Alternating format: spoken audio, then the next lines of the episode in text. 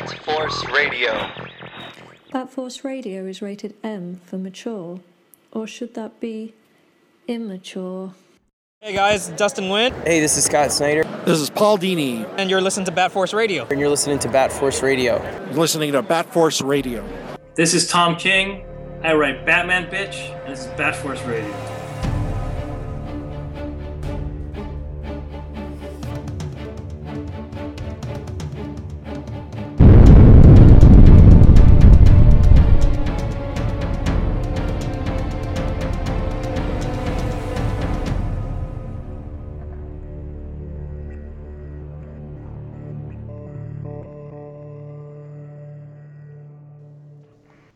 Welcome back to Bat Force Radio, the Batman and DC podcast with no limits. Uh, at tonight's roundtable, we've got Bat Force Tom from California, What's up, guys? Bat Force Times from New York, and apparently I need to change my Instagram handle and add the Bat Force to the beginning of it, but I'm Robin Cross from Canada. So, uh, tonight's topic uh, on March 27th, DC Comics released the milestone issue Detective Comics number 1000. Uh, the issue introduced, uh, well, aside from being an anthology issue uh, with stories from a bunch of different creative teams, uh, guys like Scott Snyder, Tom King, Kevin Smith, Jim Lee, all kinds of people in it. The issue ended with the only story that related to the current uh, Detective Comics continuity, written by Peter Tomasi with art by Doug Mahnke. And the ish uh, that story introduced and signaled the arrival of the Arkham Knight to the main DC continuity for the first time. Uh, if you're not familiar with the character, he was the protagonist and title character of the third Rocksteady Games uh, Batman Arkham game, Arkham Knight. Uh, so he had had a comic series or two, I think two comic series following that, but had never appeared in continuity. Uh, as of the release of this episode to the interwebs, Detective Comics number 1001 is now on shelves, which features the first face to face confrontation in continuity of Batman and the Arkham Knight. Joining us here tonight is the issue and this arc's artist, Mr. Brad Walker. Yeah. Yeah. Nice. Hey, thanks, guys. Thanks for having me. Thank you so much for taking the time to get on here. So, Detective Comics, you're coming on at a huge time, making your return to to Detective Comics. Uh, you, you'd worked uh, in some backups uh, pre 52 on the book, so you're Yeah, no stranger to the title. But uh, a massive time to come in. Uh, uh, how's life been uh, working on all this? Well, it was it was long enough ago and bad enough that I think nobody realized but me that I was a legacy creator. um, but it was really exciting to get to come back, um, you know, to Batman in general, and then Detective. I mean, for my uh, personal fandom, Detective even feels a little more special, just in a historical sense, than if I, you know, had been had been asked about the other Batman title. I, I talked to Peter Tomasi a lot, and I, I, you know, we've had this conversation where just by virtue of the numbering being back to the original numbering with only the small break, you know, it feels really big and important just as a longtime comic fan to be on a book like that. And then, you know, when they asked me about it and just saying, we want you to come on for 1001, that just felt like such a huge deal. Um, and I think that we're all sort of working on the book with that with that sense about it. Um, but you know, hopefully that translates the the weight of that and the the specialness of that translates when you read it. Definitely, I think everyone's going to love the issue. We we've all uh, read it at the time uh, that we're recording this. Uh, some cool moments in it, like we get uh, some Batman the animated. For me, anyway, it was uh, a Batman the animated series feel with the Batman or uh, Man Bat slash Woman Bat. Female. Uh, bat. Batman riding on her back scene uh, felt a lot like on leather wings. yeah. I loved loved how you drew that female bat. that, the shape of her head and that was so awesome, man. I really like. Yeah, I can't remember if uh, I know she's been in the books, and I can't remember if I. Uh, I'm, I'm trying to think if I uh, stumbled on the issue. I think she was just in one issue. Or you guys might be better historians than I am. I can't remember. I, I think it's been you know many many years since she showed up, and I'd totally forgotten that there was an episode of the animated series where uh, Yep. Um, she was a man bat creature. So I, uh, we, you know, we had talked about in early stages, we talked about using man bat, but it conflicted with his continuity um, with Justice League Dark. So, um, so this was a sensible, uh, streamlined way to to not change the beat at all, and uh, and still be able to use the character that that makes a lot of sense with what's happening in the first issue here. So, I think the yeah they oh you know what? She had been in in more recent continuity because they sent me some reference for her that was a um, it was a recent shot. But it, it was very uh, I, I couldn't I couldn't like make the look work and they were like you know you can you can play with the look. Um, and so I, I wanted to do something that had you know a slightly more feminine look but wasn't drastically uh, distractingly overly gendered um, visually to where you know a real buxom looking bat Mhm. creature but uh you didn't you want know, still to have had to become a black label title. No, Yeah. I, I loved it because I could tell the difference between this version and like you know typical um, Langst- Kirk Langstrom version of Man Bat. It was a difference, especially when he's lassoing the bat and uh, when Batman's Ride, lassoing the riding bat. and- it. Yeah, and he has that uh, the battering rope in her teeth, and then the ears are like bleeding. I was like, that's so badass, and it's a very yeah, I didn't want it to just turn into a, a, a completely Kirk looking looking version of Man Bat, but I also didn't want to make it look too. I think that the version, the the reference that I had, I think Andy Clark drew it, and she looked, uh, she was just a little thinner. Um, it didn't look as imposing Mm. and and creature gorish, and that scene is so like creature feature kind of dramatic. Um, you know, without hopefully spoiling too much for anybody who who hears this and hasn't read the issue yet. But you know, we we wanted some sort of like uh, horror Hmm. drama to the scene, and I felt like if if she didn't look imposing um, and and very like large and powerful, it, it kind of didn't uh, didn't feel as scary and, and creepy. So um, she was tricky. Uh, Drew uh, Hennessy, my inker, was just thrilled because you know you give him a, a hair texture like that, and, and I think he was a big Man Bat fan going in, and, and and I was too. And On Leather Wings is probably one of my favorite, if not my favorite, episode of the animated show. Mm. Um, so to to get the first script and have it be you know such a, a personal um, favorite for me was, was really cool. So That's I think that was the uh, the first episode of the animated series on Leather Wings. Wha- Yeah, I had seen. I remember I went to uh, San Diego Comic Con in '92, and I had seen there were there was a booth where they were playing. I can't remember if they were playing full episodes or just clips, and they were playing uh, part of that one and uh, Pretty Poison. And so Uh-huh. those two, I, I stood there. You know, I was uh, let's see, what was I? 15 at the time, 14 probably. Um, and I just stood at that booth and I just watched those clips over and over and over for you know three days straight or however many days I went that year. That's Um, really like ingrained in my in my head and my my Batman fandom. You know. That's For awesome. sure. It's like you, you're like a kid and you're witnessing the first, you know, one of the first uh, pieces of that masterpiece, and it has to do with Man Bat. And now you're starting in this new era with Detective Comics, and it has to do with Man Bat. So it's kind of like when you flash forward, it's it's pretty cool to see how. Yeah, circle. it felt really it felt really perfect. Yeah. but uh, Brad, what did, what did you do as far as like because I've I've seen other artists try to do you know man bat and um the the face like that face of like the bat face is really difficult to get but you nailed it. What do you Oh, what do you use for reference for stuff like that? It was really hard. Um, I looked at a lot of uh, real bat reference, um, but I felt like you didn't want to go.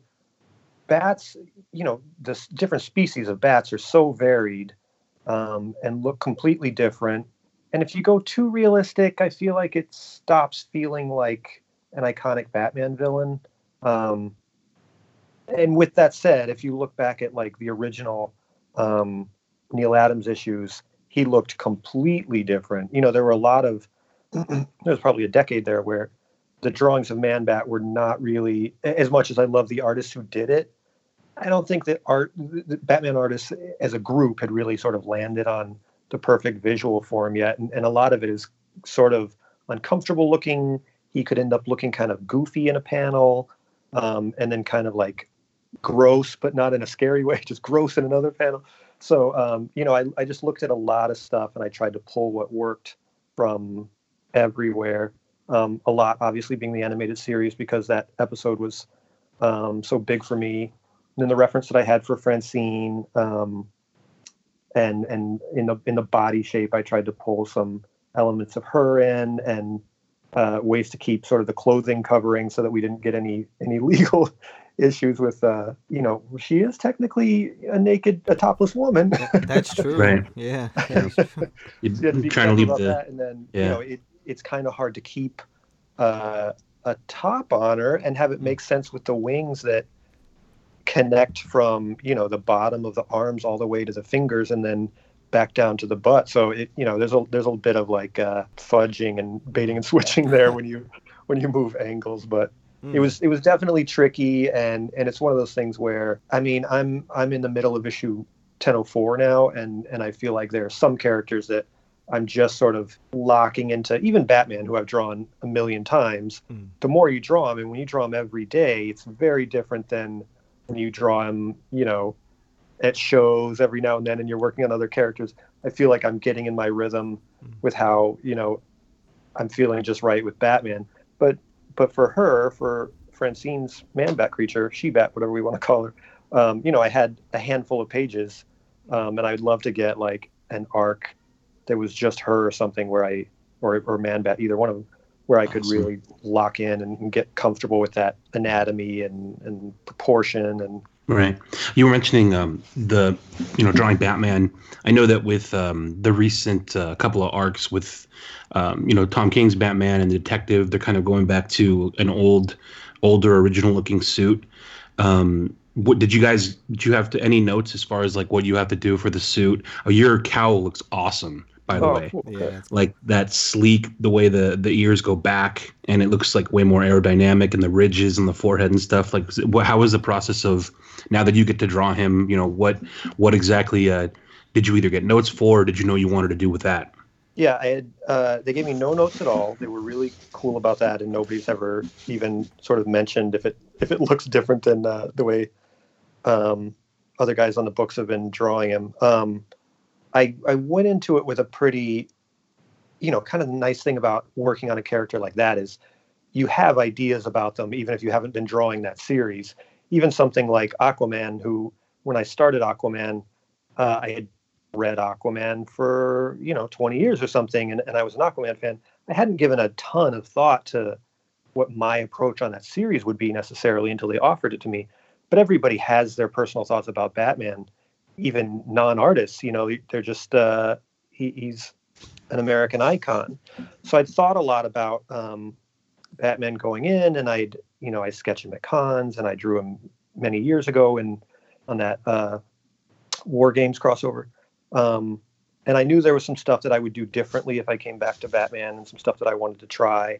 And then I did um, I did a Secret Files eight page story uh, pretty shortly before this, um, and then also a, a Robin one shot last year. Um, so I'd been thinking about it, and I wanted to make uh, my uh, not to belabor the animated series as an influence, but that is a big influence on sort of like the way that I see Batman. And I think most people of our generation, we hear Kevin Conroy in our head, and uh, and I put on that Danny Elfman score all the time when I'm working on Batman, and um, so that's a big part of it. And I wanted to bring some of that in, and just the shapes on the cowl, and like you mentioned, the streamlined um, nature to the to the ears, and just the way that he moves in sort of like a a stealthy manner. I feel like you know the animated series had such a nice way of he was a big imposing guy but when he would move around and when he was supposed to be you know this creature of the night uh, or or a stealthy detective they had a way of making this huge frame dart around and slink around and he would he would use the cape to that effect and so there were things like that that i really wanted to bring in but also not make uh, animated and not make them cartoony. And so I wanted to bring some of those influences into a more realistic framework. So things like uh, drawing a more molded cowl where you're not seeing every little expression, which seemed like a very uh, character specific thing to try to lock onto. You know, Batman, I feel like, first of all, it always seemed a little weird to me that he had his cowl was paper thin and glued to his forehead. Hmm. Where you know if he was worried about something, then his his cowl would wrinkle up like he's worried. and to me, a that just seemed odd that there was a texture that would do that and still protect his head. But then also, um, I like the idea of keeping him uh, very um, stoic to anyone who would who would get the rare chance to get a glimpse of him. Um, so, but you still have to convey convey emotion in a storytelling framework. So it was sort of a challenge and a task that I put for myself to make um, a hard molded cowl, and then just through the way that uh, you light the thing or you angle him in the panel, uh, what you do with his mouth and his chin, uh, you know, little elements like that that you convey emo- uh, convey the emotion through, rather than having everything be in the eyes, like is is typical to do when you're acting in a comic. So. Um, there were a lot of little things that I went in with uh, planning like that, but even having drawn that eight pager in Secret Files and uh, and a little bit of the cowl in that Robin one shot, you know, I was hitting the ground running with some uh, some ideas about how I was going to do it, but I felt like I was really locking on to more of a successful approach by you know somewhere issue two probably 1002 i feel like was where I, I got it the way that i wanted. I'm not i'm still not at the point where i look back at 1001 and i'm unhappy with it but I feel like a lot of my objectives are um, are getting closer to where I, I want them further in the arc. So Do you feel like you're hitting your stride, like you said a little bit earlier? yeah, which is Yeah. which is really common and natural in um, in in any new gig. So, uh, but certainly when you go in with thoughts and ideas on, on how you want to approach something. But yeah, Right. to to your original question, DC didn't uh, didn't give me any marching orders, and I think a lot of that probably has to do with Batman and just the fact that so many artists come in and have a different approach, and you it facilitates that, and it's never going to not look like Batman. Um, and confuse the reader about who that is on panel. You can you can show Batman in silhouette, and everybody knows that it's Batman. Who's a unique character in that sense. What about with um, spoilers? Obviously, I don't think it's much of a spoiler because you know it's been such a big uh, event. But um, Arkham Knight getting to be featured um, fully now in this issue, um, kind of like his full kind of like you know uh, uh, appearance. What do you what did you do as far as like uh, that character and how did you attack that? Did you have to like look into his look? Did you know how you wanted him to look? Did you reference the games a lot? Uh, so when they started talking about the arc, Doug was still several issues out from doing his pages in 1000, but I had to go ahead and get started. So we talked about um, the design some uh, with both Doug and I and uh, and Peter and editorial and and they just sort of the the marching orders were sort of um, we don't want uh, we don't want to do the exact same design and my thinking was thank God because that would be impossible to to do. The video game one would just be impossible to do issue to issue, panel to panel. Um, and also there's there's an element where he's uh, you know we're leaning into the night aspect of, of Arkham Knight.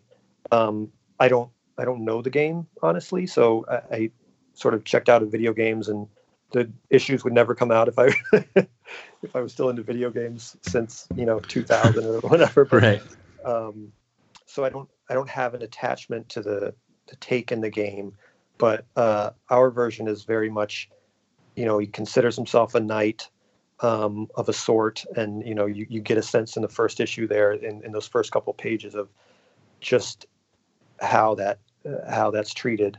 Um, so the marching orders were, um, you know, sort of a night with like a, a SWAT team um, bent to it. And so I did a couple sketches, and Doug did a sketch, and mine, the one that we ended up going with was Doug's, but uh, they Doug had like a different helmet, um, and I think uh, a bunch more straps maybe. I saw it and I was like, "Oh, thanks, Doug." There's just it was a lot of detail and, complex and complexity, and uh, so they came back and they kind of they said, "Well, we're going with Doug's, but with these notes," and then the notes kind of were elements of the things that I had done.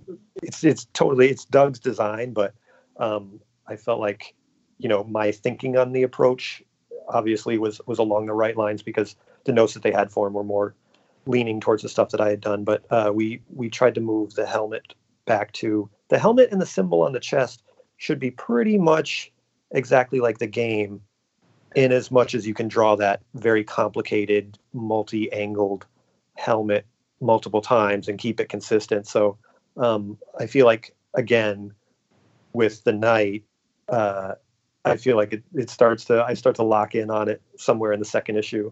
Um, and i look back at that first shot towards the end of uh, of 1001 and and it doesn't really look like to me how i'm how i'm drawing it in the later issues but you know that's just that's again common in general but then also it's a really complicated design.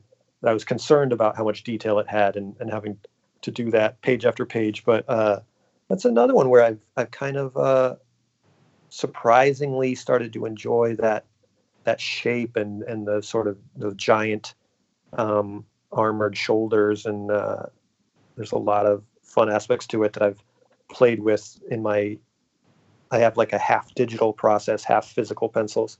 And so there are elements like the sword where, you know, I'm I'm able to cut a lot of time by um, taking the original sketch of the sword and just moving it in space sort of on my iPad and then uh, and then just tweaking it to to fit the perspective. And there are things like that that's kind of fun to be able to use that character to discover tricks of the trade that'll speed me up. um, that's awesome. Yeah. Yeah, it's like little yeah. There's so much things available to artists now that that like five, ten years ago, probably you guys didn't even think could happen. Yeah, and I was strictly I was strictly physical uh, until uh, two years ago, a little a little bit less probably. My my third issue, I think, of uh, the Demon miniseries that I did. I started working in my iPad Mm. um, just on the fly, just seeing if I could figure it out, and uh, and it went surprisingly smoothly because I'm not very uh, tech savvy by any stretch of the imagination. So I was pretty surprised with myself to be able to figure it out.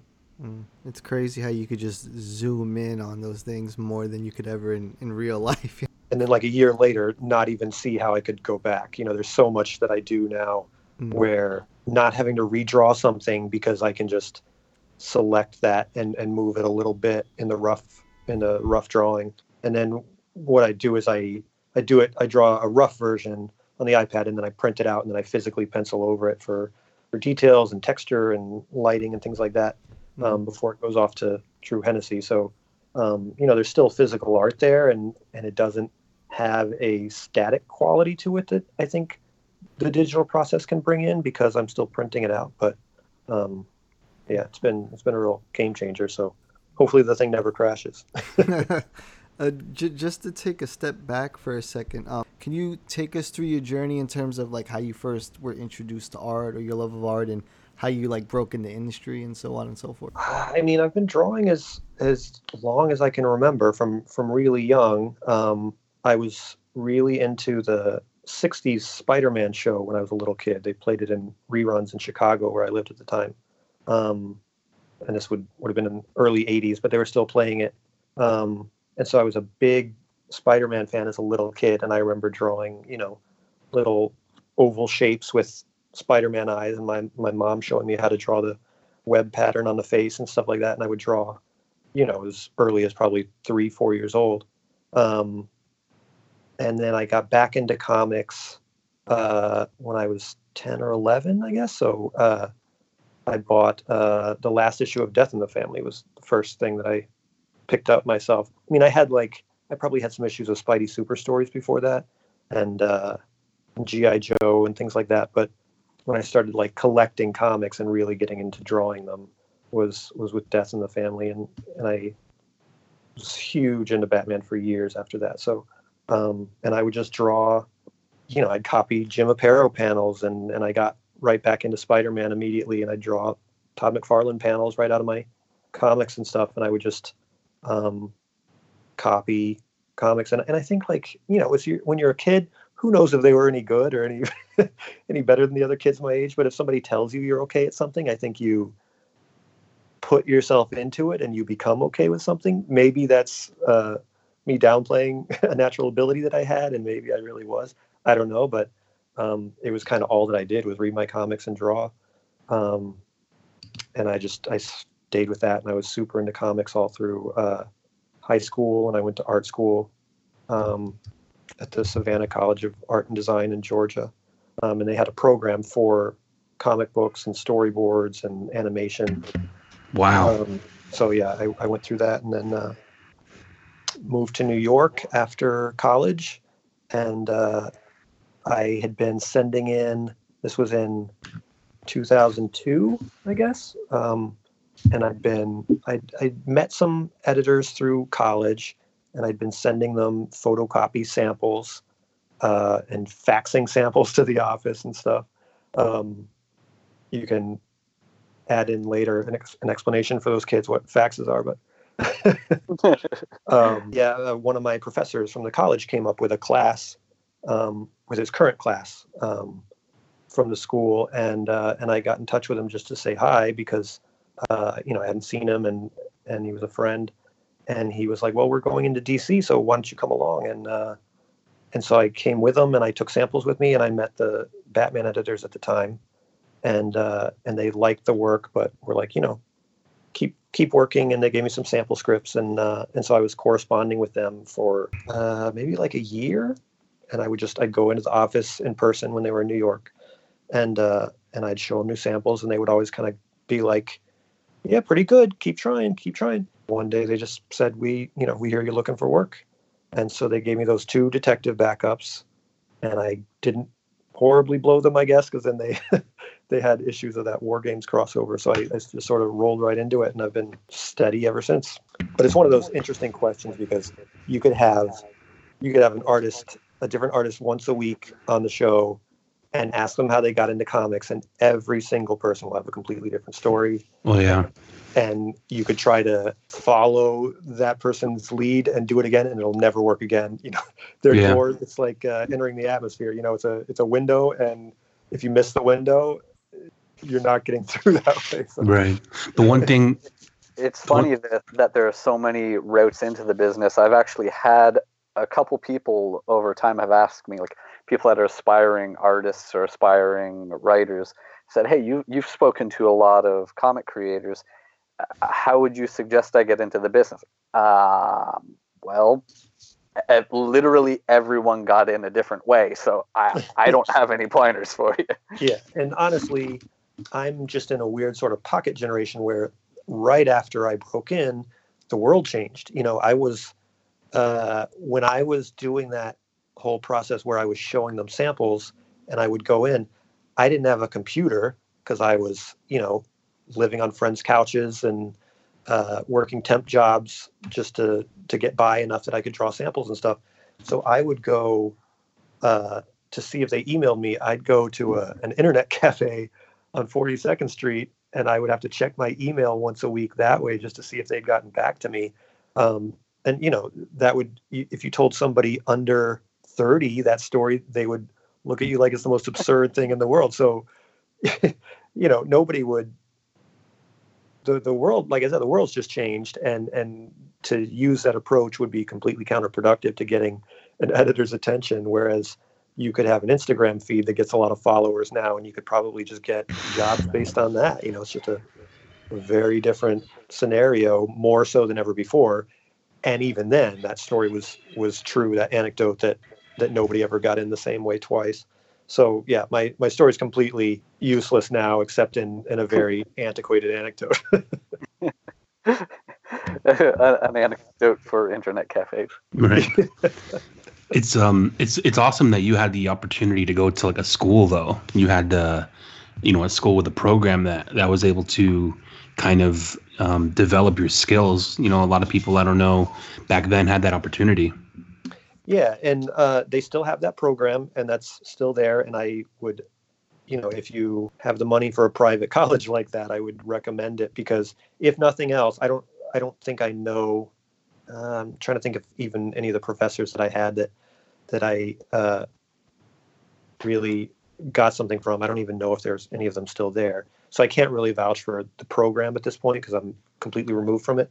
But it was really beneficial to have to be getting an education where you had an excuse and the time allotted in your day to draw comics and to to work on it.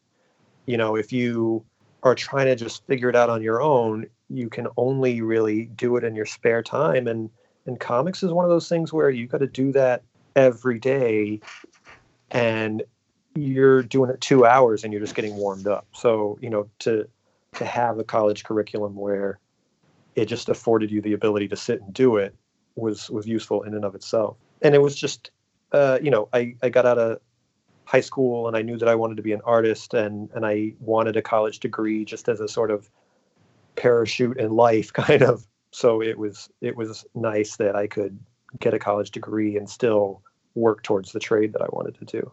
Um, but I know uh, SVA in New York has a program that has you know Walt Simonson I think is or was teaching there and Phil Jimenez and um, it's got a lot of reputable uh, people that would have a lot of insight for a young uh, aspiring artist. So there are several others I think that that have a similar program. So if people are interested in getting into comics but feel that they want to go to college, there is a, a path out there still that I do think is still sensible and can be mimicked for going to art school. So I, I, would say that that's still you know something I'd recommend. And comics are uh, being taken increasingly seriously, seen as you know a, a legitimate art form, uh, and I think a lot more courses and classes uh, revolving around around the medium uh, are a lot more common now. There's a university here in my city uh, that one of the courses, at least a a part of the course is uh, reading comic books. Uh, hmm. I work at a shop, and part of the course is that the students have to uh, find a comic shop, which you know a lot of them end up coming to to our place, and they have to choose a monthly book because part of the course is you know having the experience of having a pull list at a comic shop where every month you go and pick up your book. Yeah. Wow. How convenient. right? Great for us. But uh, yeah, it's, it's very cool how uh, how accepted it is now. I, w- I wish I had a class just on the reading of comics.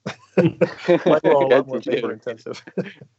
um, so so flashing back forward to present day now that um, you're taking the reins on detective again and uh, at a, such a critical point in history being that it's um, it comes out twice a month. Are you doing like four on and four off, or how does that work now with the schedule? With uh, I'm doing I'm doing this arc, which is uh, 1001 through 1005. Right. So I'm doing five there, and then uh, there's a two-parter I think that Kyle Hotz is drawing, mm. and then I think uh, don't quote me on it, but I think Doug comes back for an arc after that, and then I'm back after that. So. Mm. Uh, I mean, Doug did just a Herculean task coming on this run and doing. He did six in a row plus the uh, 12 pages or whatever it was in a thousand, which yeah. was actually that was the record since Rebirth started for most issues in a row. And that's with uh, one dumbbell in his left hand too, while he's drawing. Yeah, yeah. he post he post videos of him powerlifting. I, I kept thinking like, wait, when does this happen? uh, so yeah, he he broke the record, um, and then I am pretty sure that I can hit all five. You know, every page of all five. Um, I'm almost halfway through part four, so mm. uh, you know the time is getting tight, but you know we'll race to the end, and then with it, it all starts over. So, mm. um, so I think you know it may be longer in between and they may have to work in a third artist here and there if, if Doug and I are getting backed up. But hmm. um, hopefully, you know, there will be enough lead time that at least I I tend to think that it's preferable. I, I know there are pluses and minuses to the biweekly shipping. Yeah. Ultimately, I tend to feel like the good outweighs the bad. I think I think it's really easy as a reader to stay engaged. I love it when I... it's when it's coming out a lot. Yeah. Um, I think probably the lesser of two evils is to go longer without the same artist showing up and let that artist get a chunk of issues done. Mm. Um, we we've had some editorial turnover, but I think I think the book kind of has a momentum of its own, and Peter has a history and editorial, so he's sort of aware of how to Mm. keep a schedule running. And I think that they sort of have this figured out where they know how to then jump ahead and, and get lead time. When when Rebirth started, and I was on Aquaman, Mm. was really frustrating because it was kind of like everybody was just in un, in uncharted waters, and Mm. the schedule was just a mess from the beginning, and it never recovered. And I was the guy. It was me and uh, two other artists, and the other guys, uh, Scott Eaton and Philippe Briones, I think, Mm. or Briones, is how you say the name. Um, they were both just powerhouses. They were like three week guys. They'd do an issue in three weeks, and then I was the the black sheep that would take at least five. You know, it, it I couldn't do I couldn't do even a four week, which they would have loved. But and and starting out, you know, the first issue to sort of like get my feet wet would always take me longer.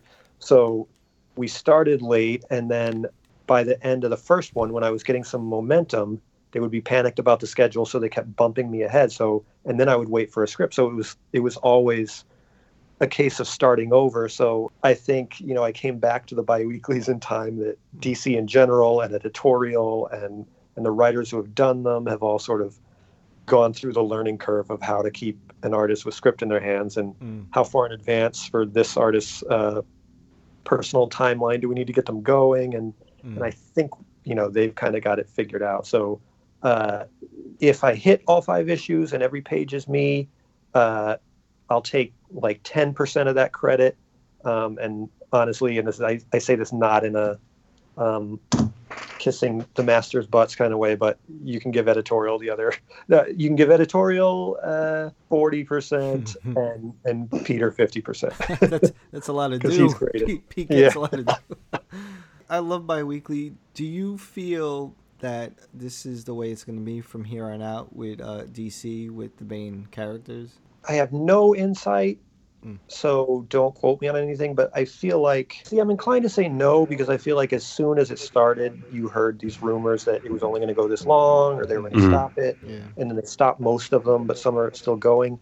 I, I feel like the uh, the diplomatic capitalist answer is if people are still buying four issues of Batman a month, then Batman and Detective will stay that way. You know, Mhm. it's, Yeah. it's still if people are still interested enough to put down that that four bucks an issue, Mm. um, I, I think they'll try to keep it up. I know it probably is just a, a total mess in that office. you know, editorial puts their heads through every cubicle wall. You know, but it's got to be worse for them than it is for us. Uh, But even even on my end, it, it definitely gets hairy. You know, getting this one in the mail, getting my comps of this one, and then realizing how soon that means the one that I'm currently drawing will be Mm. on the stand Oh God. suddenly I I was on the phone with Peter and we were both sort of like panicked and and I was like, well, you should be used to this.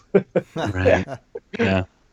And he, What is what's that like for you as the artist? You know, like having to meet those kinds of deadlines. Your book is shipping twice monthly. What does it do, you know, to you mentally and also to like to your hand?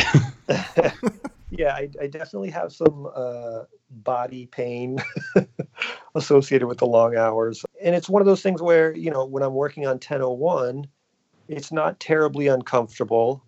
Um, they've got, you know, a nice schedule planned out where it seems like everybody is understanding and we're going to hit this. And one little thing can chip away, you know, a couple days here, and then another little thing chips a couple ways, a couple days away there and suddenly you're sprinting to the end. But it's always like that and and i've definitely been in comics long enough now that i'm not the situation itself i'm past the stress of that i think. The the actual physical work of it can still give me stress of like oh, oh man i've got to do four pages by monday morning or, or whatever it is but i'm not surprised anymore. So it's it's not weighing on me emotionally as much. I just got to get it done, and and the, the page has to has to get there. So Yeah, I was actually wondering if you're going to end up getting a break week somewhere in here because it's typically scheduled so that Batman and Detective were coming out on alternating weeks with the with the double shipping. Uh, but as it stands right now, like this this week, there's a Batman issue coming out the same day as Detective 1001.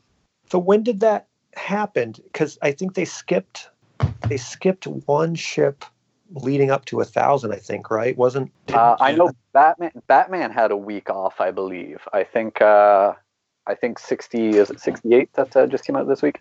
Uh, came out. I think a week later than usual. Mm, okay, so maybe maybe they had a snag or something. I don't know, um, and I I really have no uh, idea of their schedule or anything behind the scenes in the other book. I, it would make more sense in my mind if they had if they alternated every other week. So maybe they'll maybe they'll try to come back to that at some point.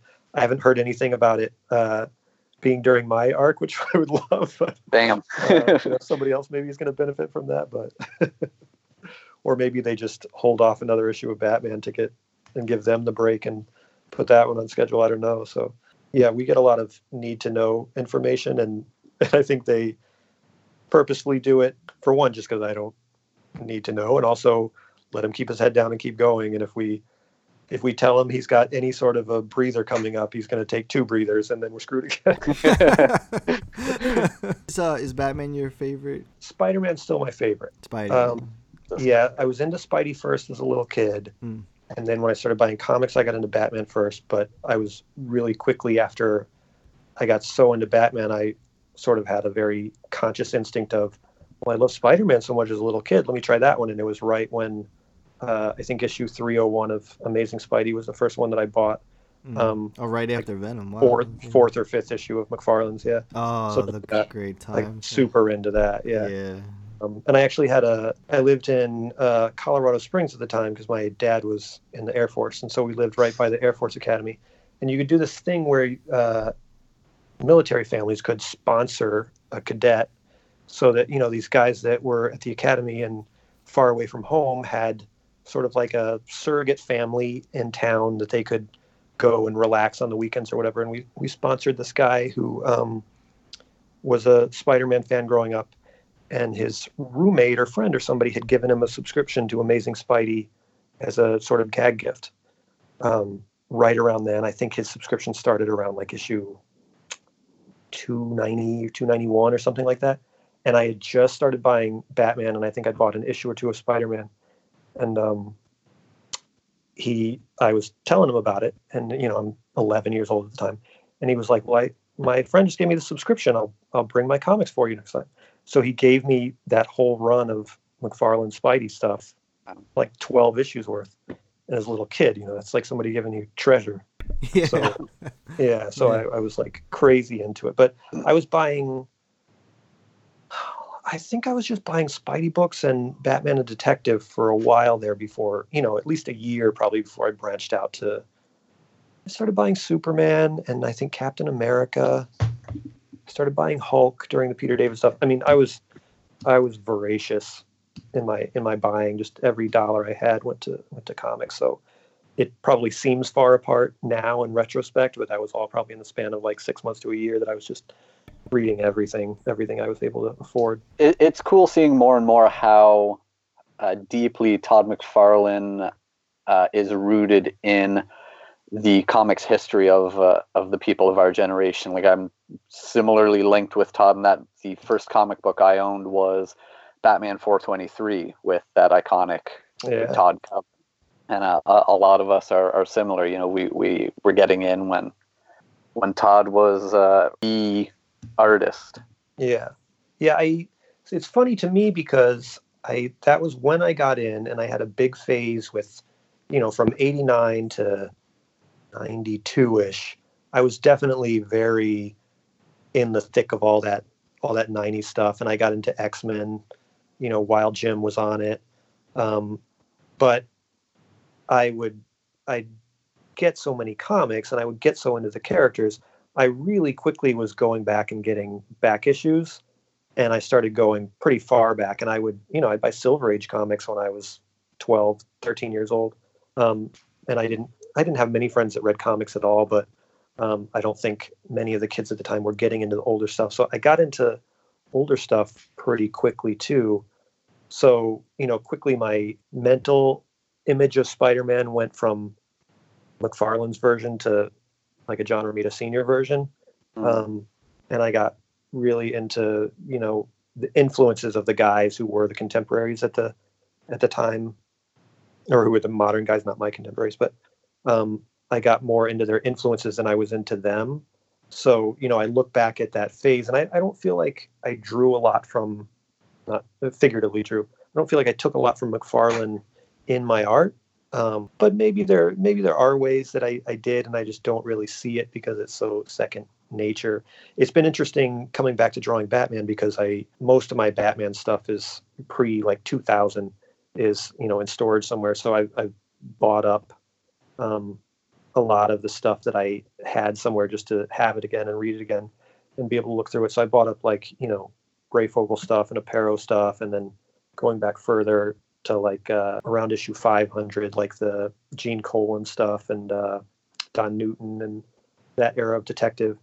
Um, but it's been interesting to look back at the stuff that I had before, like the Breyfogle and Aparo issues, and see how much of that, you know, I'm kind of surprised to. It looks like second nature to me, and and there is stuff that because that was so, that was the first stuff that I was looking at, because it was so important to me at the time.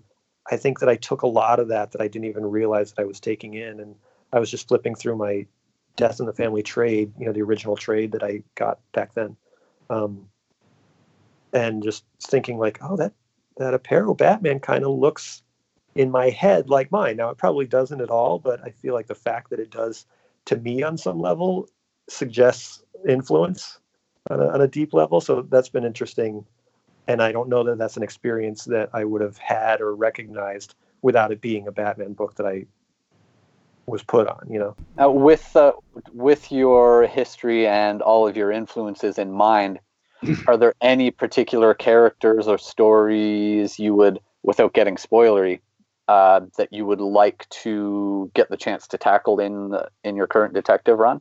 In detective, uh, not so much. I mean, there's always stuff that I'm going to relish getting the chance to find in a script.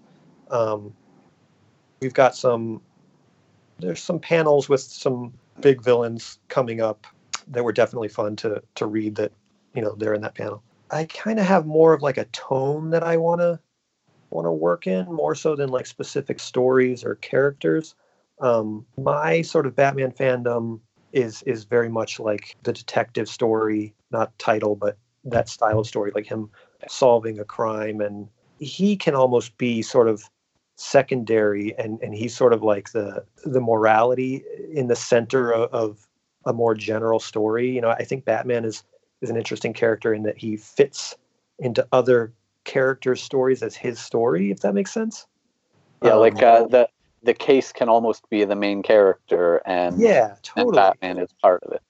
And yeah, and and I feel like uh, when it gets super personal, or if he gets super wordy, I, I, feel like he's almost more powerful when he's less of the focus. So, so things like that are the types of things that that really interest me, and um, and just the the mood that you can bring to that, and uh, drawing Batman solo stories or Batman with Robin are kind of the the thing the, the greater Batman family that's really sprung up in the past 20 years or so probably doesn't hold as much interest to me, you know, and that's not that I don't like those characters. I, I love Nightwing. I love Batgirl. I have less interest in seeing in, in working on team ups with them just because uh, I like them as solo characters. I like them on their own out of Batman's shadow more than more than I like them working with them and and him calling in a big team of teenagers every time he has a case. Um, but really, that's that's my instinct as a reader um, that then transfers onto my uh, desires as an artist. So, um, and again, I like those characters a lot, so I'm hesitant to say that. Comic fans are so passionate more and more that I think you can hurt feelings when you. Yeah. Uh, what do you mean you're like Nightwing? No yeah, kidding. Eh, which is Trying to kill Nightwing, I, Brad? I respect that, and I don't want it to sound that way because I really do like those characters, and even if even if there's some that I don't, I respect that other people do, and I, I say that genuinely. Um, but you know, I love me a good a good Batman caper um, with a sort of like creepy disturbing uh, criminal villain. Um, you know, I love I love when superheroes are are helping people and f- solving crimes and fighting crime still in a very um, classic way. So that's the kind of stuff that leaps to my mind when I think about the type of stuff that I want to do. And I'm I'm excited about working with Peter because uh, I feel like he works a lot that way. I, I think he has it. He takes the characters seriously. You know that his books never feel like a spoof of any kind, or or he's like winking at the reader, um, which really speaks to my aesthetic a lot too. And and his Batman and Robin run was so fantastic and Yeah. and really Yeah. affected me.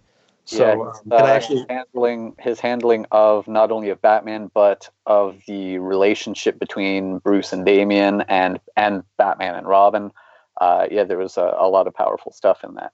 Yeah, and we we get a lot of that. I don't know, assuming that he had all this plotted out before he and I started talking about it, but you know, in our earliest conversations on the phone, um, I was telling him that I had just read through that run because I knew his work from Superman and Green Lantern more, and I hadn't read his Batman and Robin run until they started talking about having me on the book, and I just blew through the whole thing.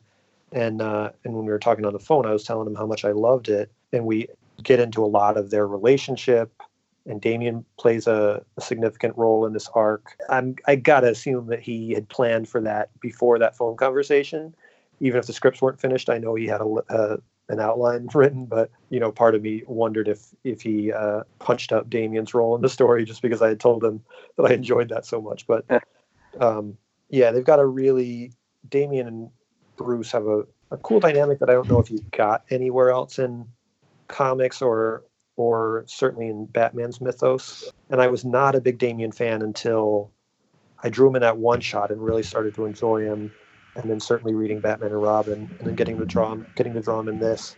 I've gotten super into that dynamic and and understood Damian more as a character and why he's likable. So You've seen from a oh sorry Tom uh, I just wanted to say uh, we've seen from a panel that yourself and Nathan Fairbairn have uh, have posted I think you said it was from uh, maybe 1003 uh, that we aren't waiting uh, too long before we get to see Damian back with Bruce Spoilers. Yeah, Damian Damian will be in. Uh, I don't think it's uh, spoiler. He's on one of the covers.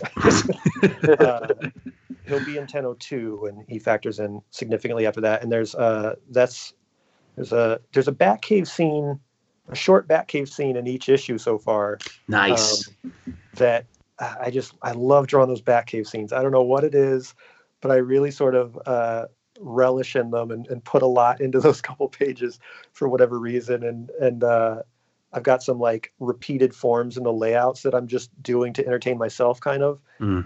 every time the Batcave shows up. And uh, so if people want to look for that, that's a little game you can play with Oh, yourself for it's- no it's prize b- at all. But I think it's a treat whenever we get Batman or Batcave uh, scenes in any um in any book because it's like there's Easter eggs in it almost for like every artist puts something like that speaks to them. You know, like you have the animated series Batmobile and yours, obviously, you know, and um, everyone likes to do their version of the Batcave, so it's really cool to see like what like people bring to the table. What are what are some other gadgets or vehicles that like you're dying to put in there? Uh, there's one coming up that I changed it a little bit, but people will remember it from uh, from the Batman and Robin run.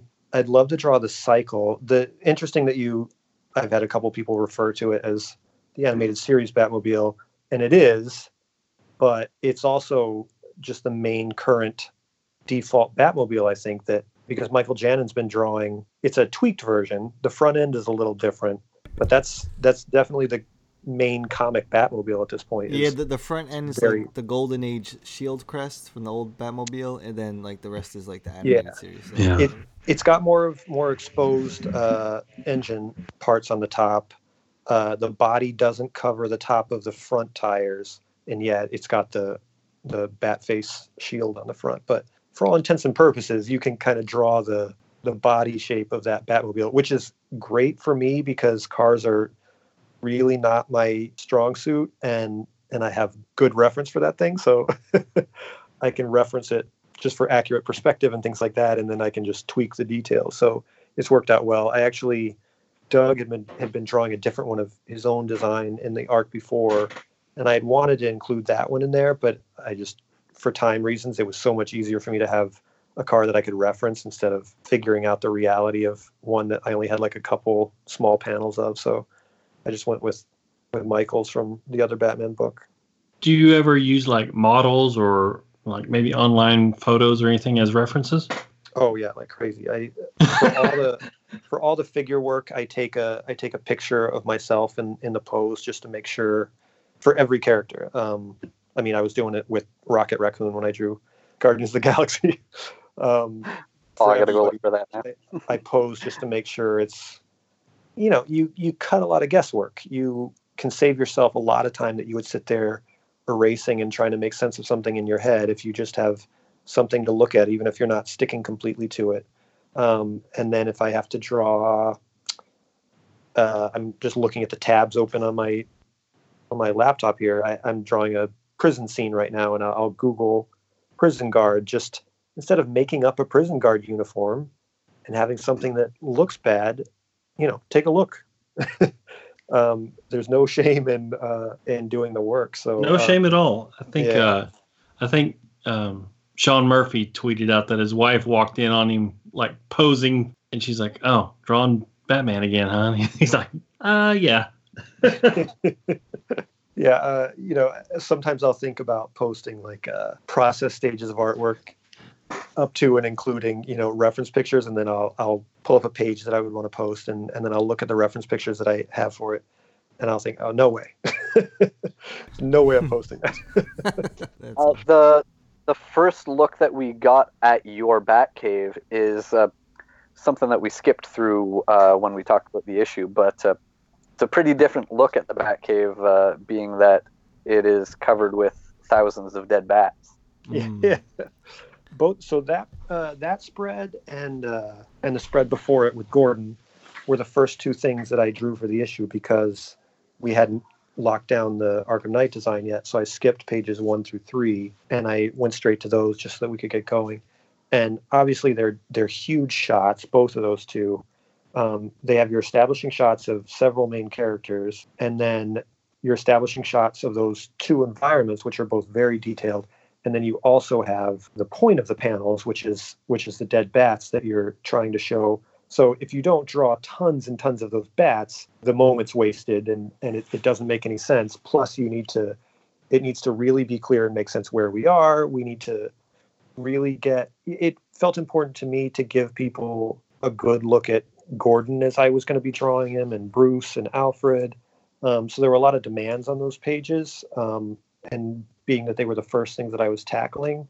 Um, but by the time Drew inked them and by the time Nathan colored them and just blew me away with them, I think they're probably some of still my favorite pages in the in the book. And I double page spreads just look so much better printed than they do when you're looking at a JPEG or when you're reading on Comixology. People read wherever you want, but for me somehow there's just something really powerful about about a printed double page spread when you open you know the next page and, it, and it's spread across both pages and it's just sort of twice as much as what you're used to in a comic book Yeah. and then especially for them to be big shots like that long shots where you're getting a real sense of atmosphere and stuff like that um, they were I totally agree with that. I mean, the only thing that with like these uh, a double page spread that I hate is when like the main character is split in half in the middle of the crease.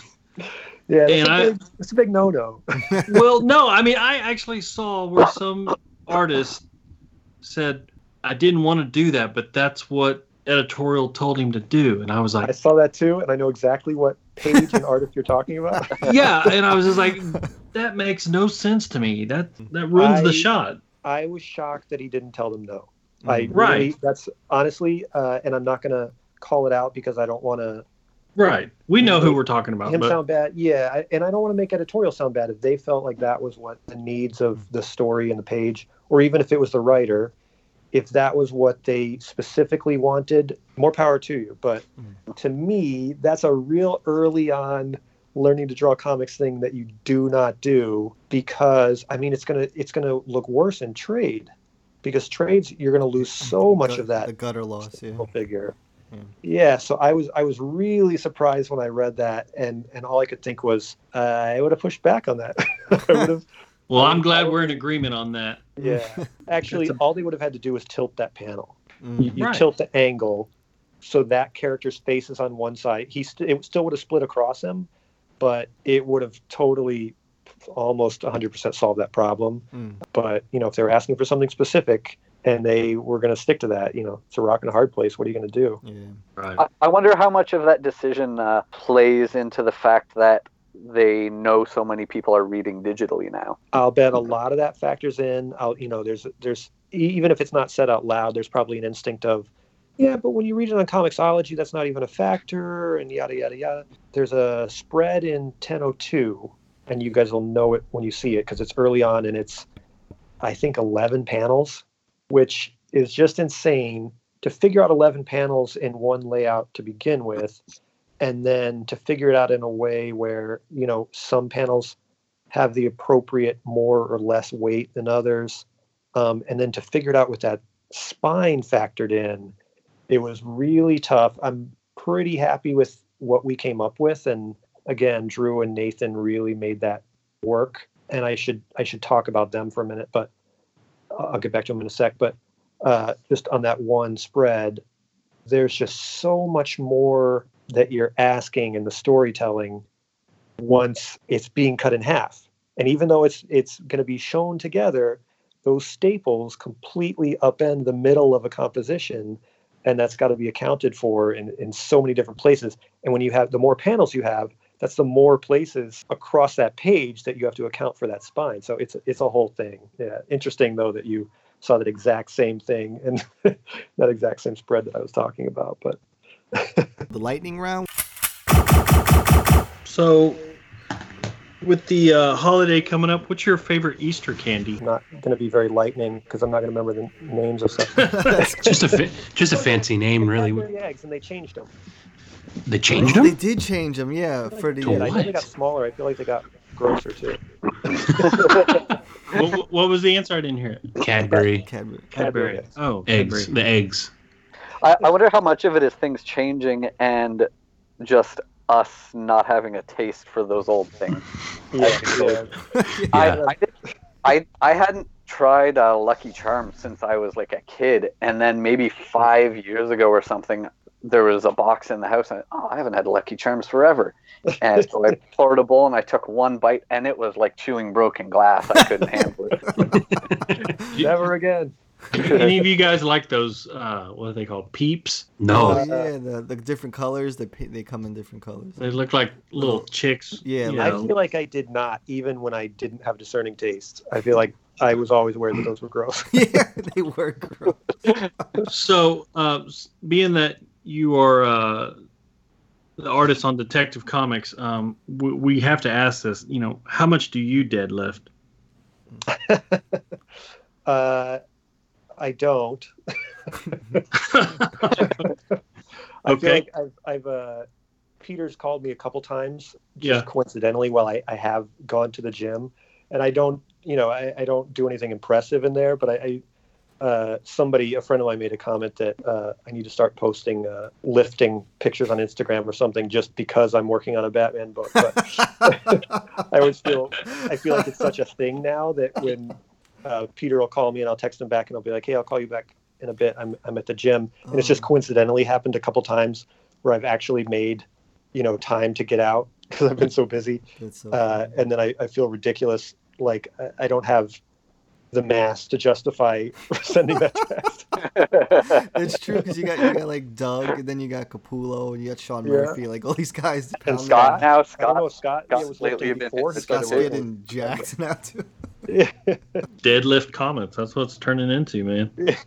um, so you grew up in Georgia, right? No, I uh, Oh. so I was all over.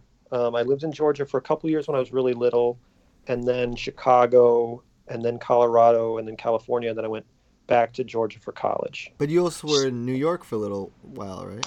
I'm still I'm, I've been in New York since 2002. Oh, so this is the first guest we had on that's lived in Chicago and New York. So this is going to be really interesting. Okay, yeah, yeah. Okay, part of part of this. Forget comics. We're just talking about food now. so, which do you like better? Do you like the New York style pizza or Chicago deep dish? Hmm. Uh, flavor, I'll be honest, flavor wise, I probably like a deep dish better, but it'll Oh. kill you faster. That's what everyone says. I, I cut down the middle and I get like a Sicilian slice in New York. Mm, Yeah, Oh, okay. Sicilian. Oh, So, coming from Georgia, have you ever had chicken and waffles? Uh, sure. Yeah, there's, Yeah. that's a big thing in New York now. I feel like. Oh Yeah, yeah, like, um, Sweet Chick does that a lot now. Those that branch of uh, restaurants um, that Nas co- uh, co-signs off on. They they specialize in chicken and waffles, like soul food kind of Oh, stuff. yeah. Yeah. yeah. For the listener, if you've never had chicken and waffles, what it is is it's basically like chicken and waffles. well, it's like fried chicken on a waffle, and you just pour some syrup over it. It could be like a chicken tender, but it's kind of better if it's not. You But- pour syrup over all I that like shit, the- man. yeah. I like that you explained it when the name is really dead on. Well, you know, Well, we, Brad, we kids, have, we kids have are stupid listeners from these days. all over the world. Yeah, but Now let me let me let me tell you what a BLT is. Yeah, it's not exactly the it's not the confusing mess that chicken fried steak is. Right. oh God. Oh, that's funny. Hey, that's funny. That's a funny story. Um, when I was in high school, you know how you have these foreign exchange students that come in, and um, we had a foreign exchange student. Uh, he was from Colombia. His name was Pablo. Now, I mean, that's just coincidental, but anyway, he would not eat beef, and he was staying with this one family of uh, that I was friends with. He loved chicken fried steak, and one day the host mother was you know, she was making the chicken fried steak. She had this, you know, sirloin beef or whatever and putting all the breading on. She said, Pablo asked him, What are you doing? And she's like, I'm making chicken fried steak. And he's like, It's not chicken. She's like, No, it's not chicken. It's steak that's fried like a chicken. And just blew his mind. He would never eat it again. I don't know why this chicken's so good, but it is. This is like the steak of chickens. Oh. Steak of chickens. Um, so what's your um, what kind of music do you like to listen to? Uh, well, I've been listening to those Danny Elfman scores. Oh, nice. Oh yeah. Can't go wrong with that. Nice. I'm like a indie rock guy, and uh, and plenty of like '90s and uh, '80s Mm. alternative type stuff, Mm. um, which is a much less interesting answer than than the Elfman stuff in relation to the gig. But No, you're you're talking my language now. it is kind of cool.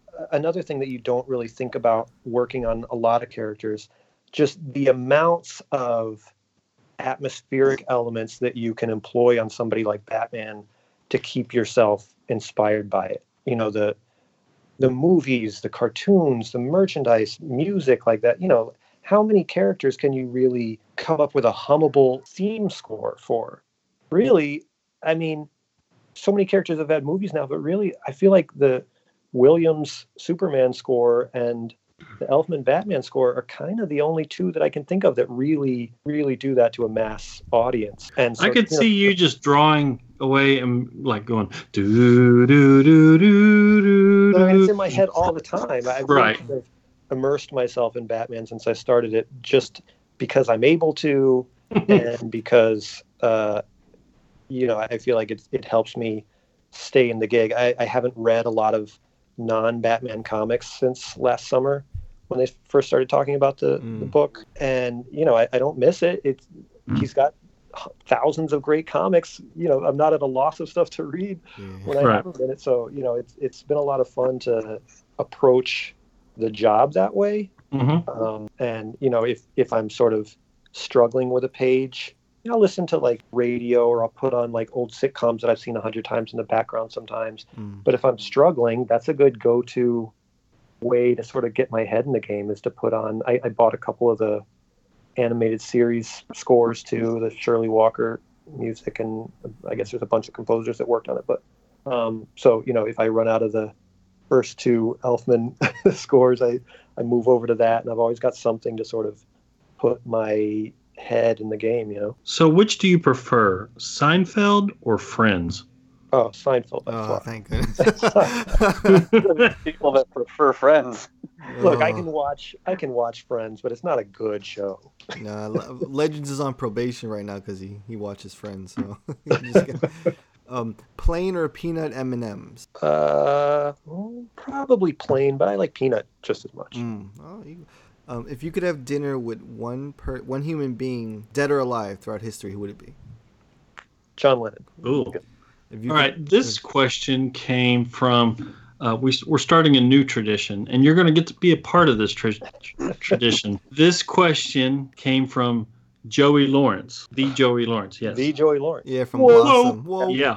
So he wants to know Would you rather live to the age of 65 with billions of dollars or to 105 as a pauper, you know, as a, you know, humble. Just getting by, kind of. Right. I feel like my career choice sort of telegraphed this answer. I didn't exactly go for the big bucks. For our next guest, what what question would you like to ask? And it can be anything. Oh, do I know who the next guest is? No, you don't. Oh, I just have to ask. You just get to throw out whatever you want. Mm. But then that'll entice you to listen to our next episode. Ah, See how we get you? it's almost like. Uh... All right, if you're picking up dog poop through a bag and you feel the heat in the bag, Okay, let me write Have- that have particles, have particles gotten on your hand if you're able to feel the heat, Hmm, or this is like physics. The best question that's ever been asked on this podcast. I podcast. experience this every morning too, so this is pretty. yeah, Okay, so if picking up dog poop, and you said with your hand in the bag, yeah, through through the plastic, you know, the little bags Yeah. that you buy, and you can still feel the heat from it. Mm. Wouldn't logic kind of suggest that particles are getting to your hand if you can feel heat? that energy is transferring from the poop to your hand. Right. That's energy. It's like so radioactive, dude. Like, hmm. yeah, Poop particles.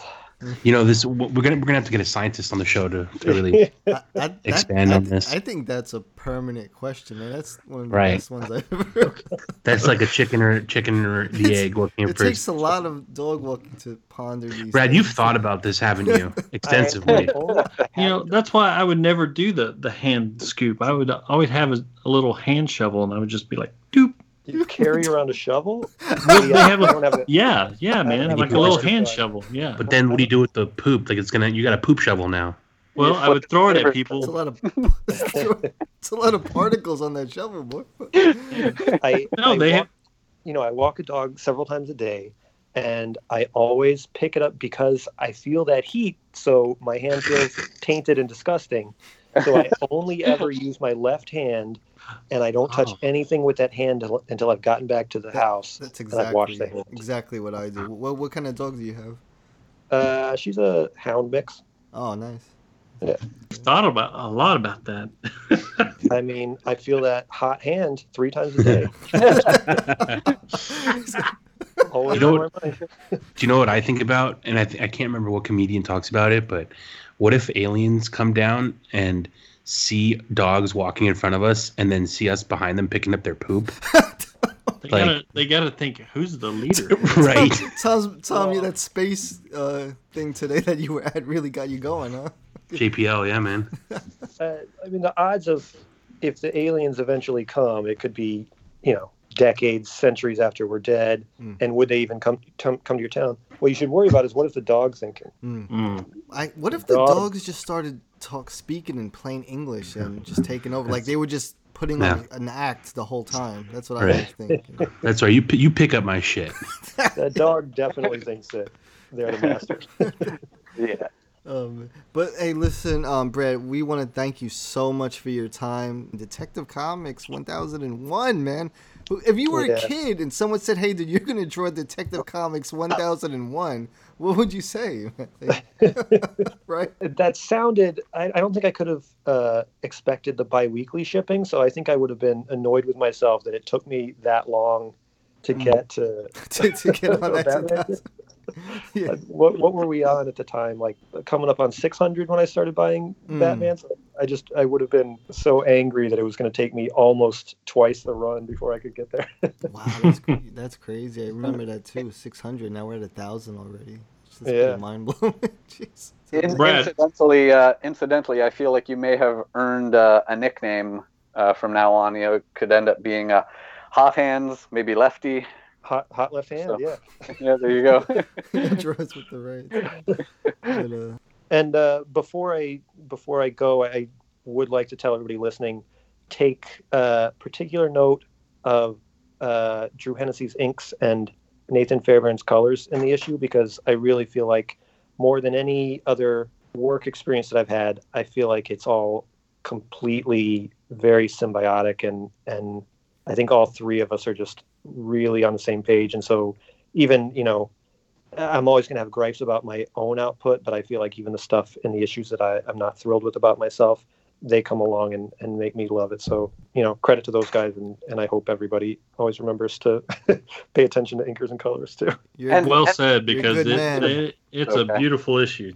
Well Uh, thank you guys. you're I a good appreciate man. You that. take know. you give your team your due, man. That's uh that's that's honorable. That's awesome. So thanks again for everything, Brad, and uh, we'll be in touch. Cool. Yeah. Thanks, guys. Hey Gotham dwellers, make sure to stop everything right now and subscribe to Bat Force Radio. We can be found on iTunes and SoundCloud. Don't miss out. Guaranteed to satisfy all of your Batman and DC needs.